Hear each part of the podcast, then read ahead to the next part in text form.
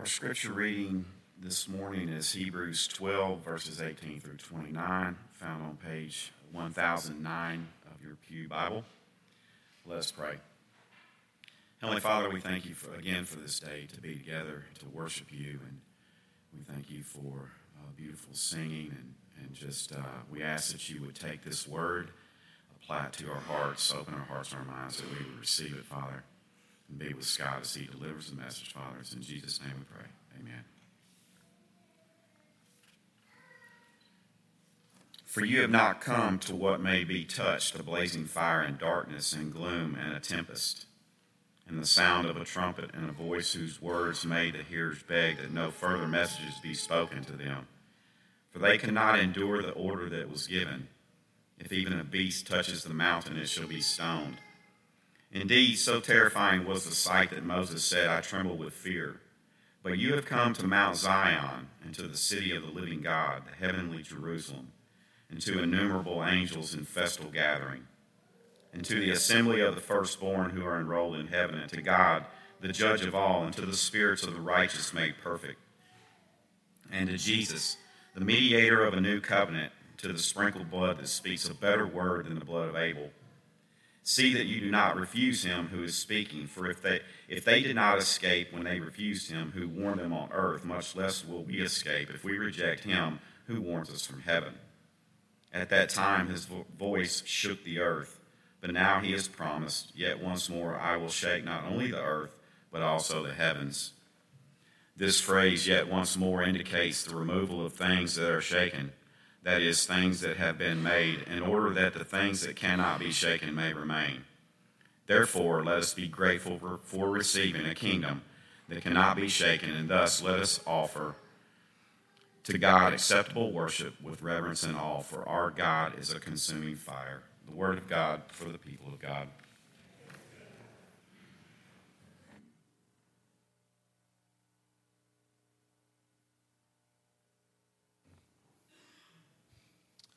Robin knew she had children's message, and she asked me what my sermon was on, what the text was, so she could maybe incorporate that. I told her our God is a consuming fire. She didn't find any children's messages for that. She was looking at the catechism. Um, I couldn't remember offhand which one we were covering, but I guess uh, the wrath of God is uh, another topic. So we'll see what your uh, your kids come back with. Um, so I've been wanting to say something uh, uh, about the catechism questions with the kids. We understand uh, your children do not understand transgression and wrath and outward means of grace and sanctification, but they learn at some point. The idea is that they're exposed to it, they're getting some concepts, and the idea of catechism is you, you introduce vocabulary that they grow into. So everything's not on something um, we expect them to come back and be little theologians, but uh, we, we, are setting a foundation through just kind of hearing these words and knowing them. And um, um, you have sharp kids. Don't, don't underestimate what they, they can know. Um, so, uh, that said, let's get into Hebrews chapter 12, where the big theme of Hebrews is there's a, a body of believers who are facing the difficulty of following Christ in a culture that is opposed to it and in a, a situation where they can't see what's um, uh, the, uh, an image of their God or a likeness of things that is leading them um, and they're facing pressures of many folks around them saying this is where true salvation is, or this is how you're going to fit in with the, the, the society. And so the temptation for them is to turn away from Jesus. And so all of this is a warning, reminding them Jesus is better than the angels. Jesus is better than Moses. Jesus is better than Joshua. Jesus' covenant is greater than the old covenant. And all of these things to remind them don't turn away.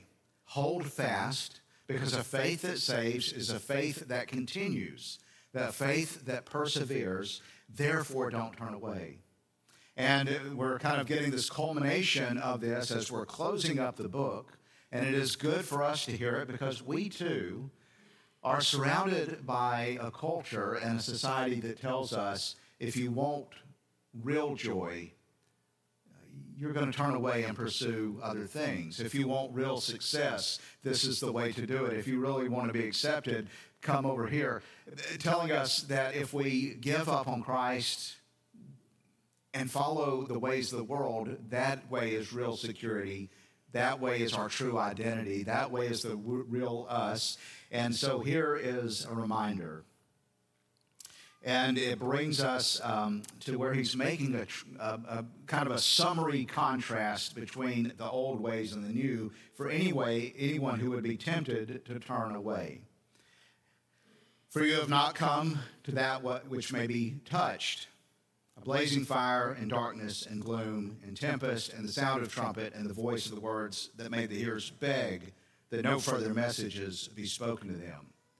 So he's contrasting the, the, the giving of the covenant in Exodus 19 at Mount Sinai. Um, there, God met the people.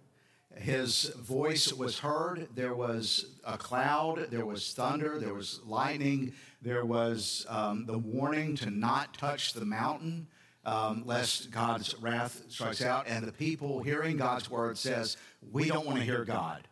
Moses go on our behalf. Moses be a mediator, come back and tell us what God says, give us his law. And Moses himself is afraid. Moses himself trembles in fear. And the contrast to that is rather than Mount Sinai, where the law was given, is Mount Zion, the city of the living God, the heavenly Jerusalem, the innumerable angels and festal gatherings the assembly, and that word there is the church, the church of the firstborn who enrolled in heaven, and to God the judge, and the spirits of the righteous made perfect, and Jesus, a mediator of a new covenant. And all, all of this has been fulfilled in Jesus. He is greater, He is more. And here is the contrast. And part of what the contrast he's making is not only the, the threat of a consuming fire versus the festal gathering of angels in the midst of God's family feasting and rejoicing. But it's also a contrast between what can be seen and what is unseen, the visible and the invisible, the material and the spiritual. That's just the idea. You didn't come to what can be touched, what can be seen. This is their temptation, is to leave from where we're hearing the word and, and we're, we're praising uh, Jesus who is himself in the Holy of Holies, the true Holy of Holies in heaven, not in a location on earth, not something that can be seen. And this might strike us as inconsequential or strange, but, but, but here's the thing most of the world, most of history, most people have understood the truth that the invisible is more real and more important than the visible. G.K. Chesterton was um, a Christian writer, um, early 20th century. He, he said, The great heresy um, of humanity is to believe that the trees make the wind blow. That's not exactly the way he worded it. He was a really good writer, and it sounded really clever when he said it. But here, here's the image he gives. The image he gives is as you were driving out this morning, maybe you saw winds, uh, tree limbs blowing in the wind. And his point was almost all of history has understood that the invisible impacts the visible. The reason the wind, the, the tree is moving is because the wind is blowing and the limbs are moving in response to what we cannot see. But we now believe that everything is only material. That if I can't see it, I don't believe it. If it, I can't touch it, it doesn't really exist. That everything that came into being came into being just because there is only matter, and matter formed and formed life and intelligence, and just random chaos brought together all that is, and there's nothing greater than the physical reality. The, the modern world of materialism and, and believing the only real world is what can be felt and seen and touched is believing that the wind blows because the tree is moving. That is, your emotions and your feelings are all just chemicals and things going on in your body rather than spiritual reality, a mental life. And that, that might be hard for us, but most people understood that the world moves because of invisible reality. Uh, God is at work in us, guiding history. Our own lives are being guided by spiritual realities that we can't see, and they are more real. Not that this is illusion, not that this is not real. This is real stuff. Jesus became a body. It's real. And yet, here, here's, here's kind of the point you are so much more than what can be seen, aren't you? I mean, I, I tried in Mount Carmel to have people look at each other, and um, everyone was locked on straight front. Nobody. But, but if you were to look at one another, you're not seeing a fraction of who that person is, right? I mean, I, I look at an old gray haired guy in the mirror and I, I know that's not me, right? I mean, who, who you are is so much more than what can be seen.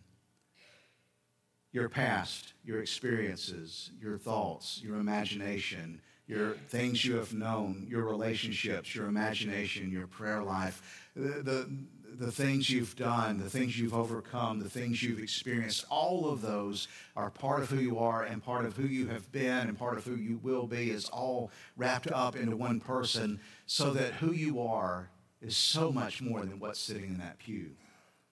What's sitting in that pew is absolutely real but it's partial. And what is more real and more fully us is the part nobody can see. And that is true of all creation. What is not seen is more real than what is seen because it's fuller. And most, most importantly, because there's spiritual realities. And so the contrast he's drawing is between what can be seen, which is less than the spiritual realities we have in Christ, because what we have in Christ is Jesus is in heaven itself, not on an earthly temple. Jesus is the fullness of the divine. He is the true mediator. He is a greater one. And so his point is in verse 25 do not refuse him who is speaking, for if they did not escape when they refused him who warned them on earth, much less will we escape if we reject him who warns from heaven. That is, if, if this earthly administration of God's covenant was one that left people without excuse, so that if they turned away and they rejected the sacrificial system, if they turned away from the covenant of Moses, if they didn't obey, then they were without hope. How much more we who have heard God's grace given to us in Jesus Christ the very word spoken itself. He's, he's referring back to the first chapter where he talked about, in many ways, God has spoken to us through angels and prophets, but now he's spoken to us in a son. And if we've rejected the prophets, earthly prophets, how much more if we have rejected the very word of God in Jesus Christ, what hope could we possibly have? Do not reject him. Don't turn away from the hope that he gives us. And what a blessed hope it is for it is the blood of the new covenant that speaks a better word than the word of the blood of Abel. And you might be thinking, what is this talking about? Well, when the old covenant was administered, blood was sprinkled on the people in making the covenant. They say, We're going to obey, and blood sprinkled, and they're set apart. And now you, who have been baptized in Christ, trusting in him, have been sprinkled with the cleansing blood of Jesus.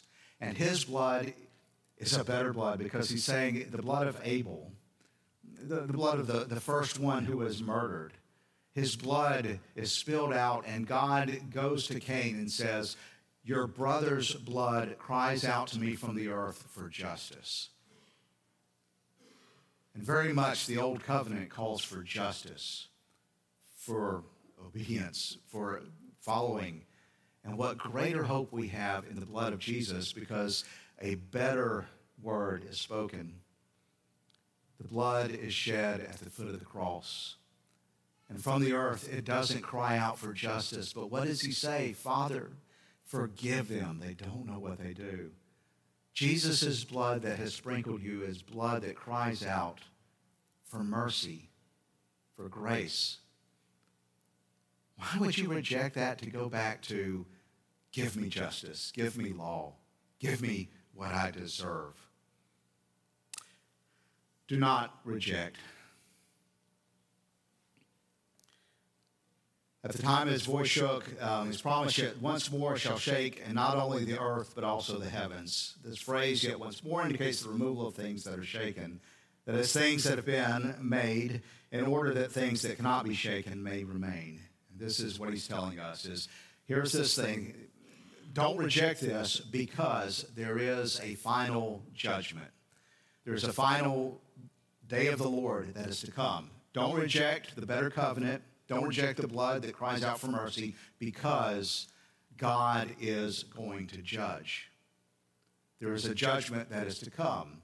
And that what he's talking about here is the, this idea that at Sinai, when they received the law, the, the world shook. There was an earthquake. I understand there was an earthquake earlier this week. Who felt it? Somebody claimed they did. Oh, y'all weren't. Oh, y'all were all gone. So no, no one was here to feel it. Uh, never mind there was, you know, we, we, we don't get massive earthquakes here. I heard a few years ago we had one that tipped over a lawn chair in Ripley. I'm not sure if that's true or one of those urban legends, but, you know, but, but even the light ones we get, if you feel it, they're unsettling, right? What ain't supposed to move starts moving, and that's that.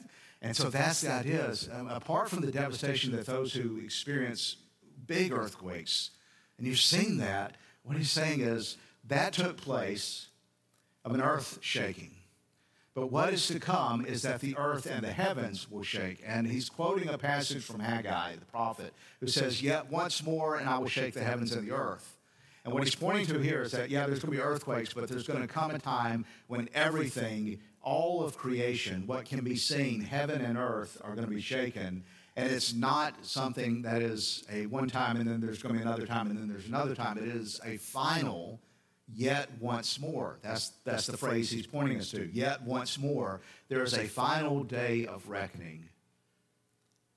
And so what he's telling us is this is the shaking is coming, and that is that the things that are temporary, the things that are created, are going to be cast off. I'm, I'm, I've tried to think of a better image, but sometimes mundane images are perfectly fine. I come in from being in the mud. Um, and what do I do with my shoes? I take them, I shake them, I bang them, I slam, and hopefully everything that is not shoe comes off the shoe. Right? That's the idea of a cleansing that comes from a shaking that casts away everything else. Come up with a better illustration, give it to me, I'll use it next time. But the idea is that what, can, what is going to remain is what's eternal what has a firm foundation, and everything else is going to be done away with, so that only what stands remains. And so we saying, cling to what cannot be shaken. Don't pursue the things that are going to be cast away in the judgment, things that are temporary, things that fade away, things that don't last things that we sang about in our second hymn, things that we, we try to find our identity and our hope and our safety and our joy and all of these things that will not last. Cling to what is going to.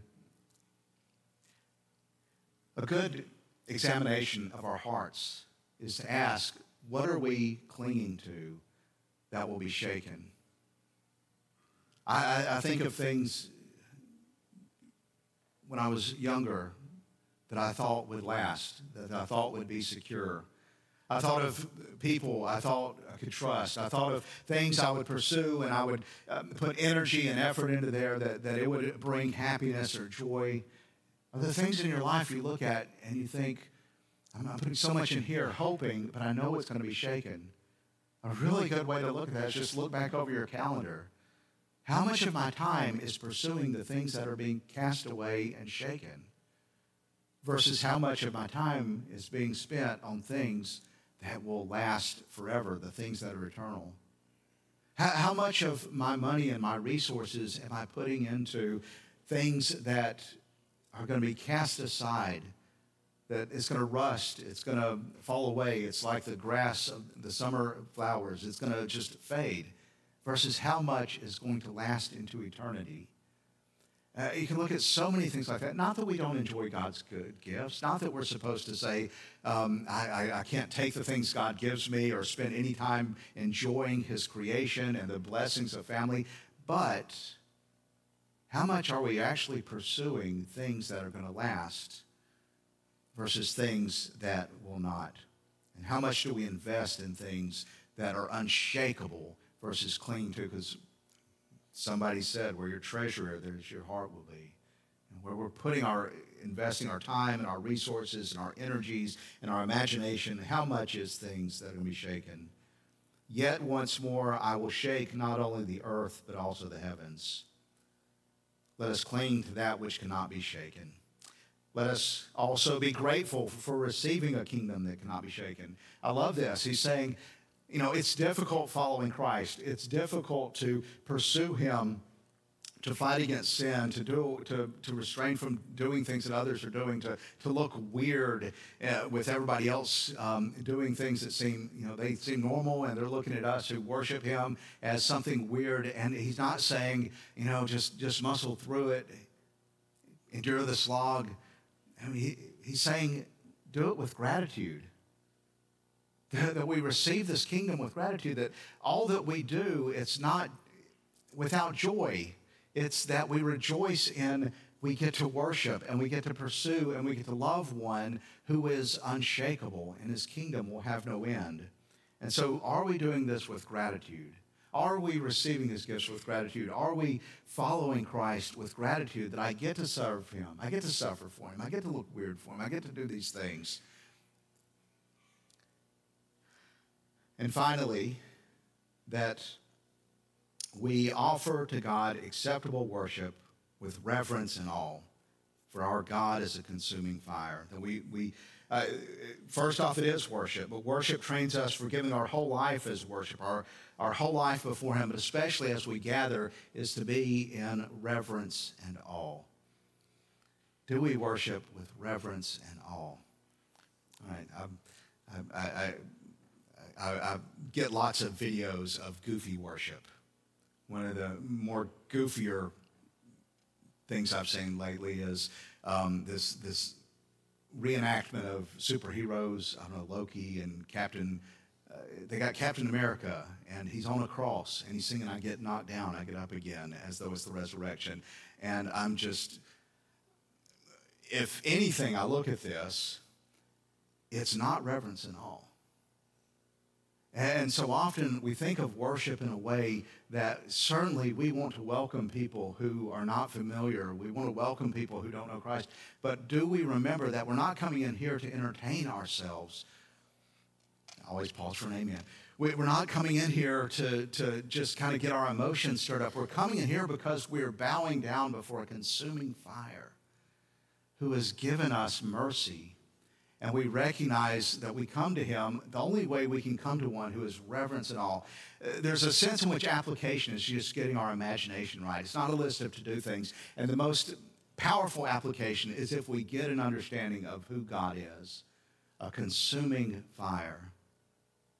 One who you don't trifle with you don't play with. One who deserves our reverence and our awe. Those point to what is in the old testament called fear of the lord it is appropriate that we have a fear of the Lord, that we fear Him. But we fear Him kind of in the way that the kids will go to the zoo and they're going to see lions. And there's always a sense of awe when you see one of those. That awe is an attraction. There's fear, but it's still an attraction. But it's going to be a respect. You're going to be really grateful for that, that wall that keeps you and the, the line apart there's a respect. You don't just approach the line on your terms. You respect the line. And it's the same sense with God. We understand He is powerful, He is mighty, He has created all things. And we come before Him with reverence and awe. And if we just get our imagination to understand a God who deserves our reverence and awe, our lives play out appropriately. Would you please stand as we say what we believe the words of the Apostles' Creed?